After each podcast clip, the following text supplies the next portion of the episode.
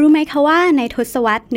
1950 นักประดิษฐ์สองคน ผู้มีความสนใจด้านความปลอดภัยของรถยนต์ วอลเตอร์ ลินเดอร์ ชาวเยอรมัน และจอห์น เฮดริก ชาวอเมริกัน ได้ออกแบบถุงลมนิรภัยขึ้น ปัญหาหลักที่พบก็คือ มันยังไม่สามารถพองได้แบบอัตโนมัติ และอากาศภายในถุงลม ก็ยังไม่มากพอที่จะปกป้องคนขับให้ปลอดภัยได้ ในปี 1968 อัลเลน เคบรีดได้พัฒนาถุงลมทำงานอัตโนมัติ ผ่านเซ็นเซอร์ที่จะทำงานเมื่อเกิดการชนและหลังจากนั้น บริษัทผู้ผลิตรถยนต์ จึงได้เริ่มนำถุงลมนิรภัย ติดตั้งเข้ากับตัวรถเพื่อลดการสูญเสียชีวิต จากอุบัติเหตุทางรถยนต์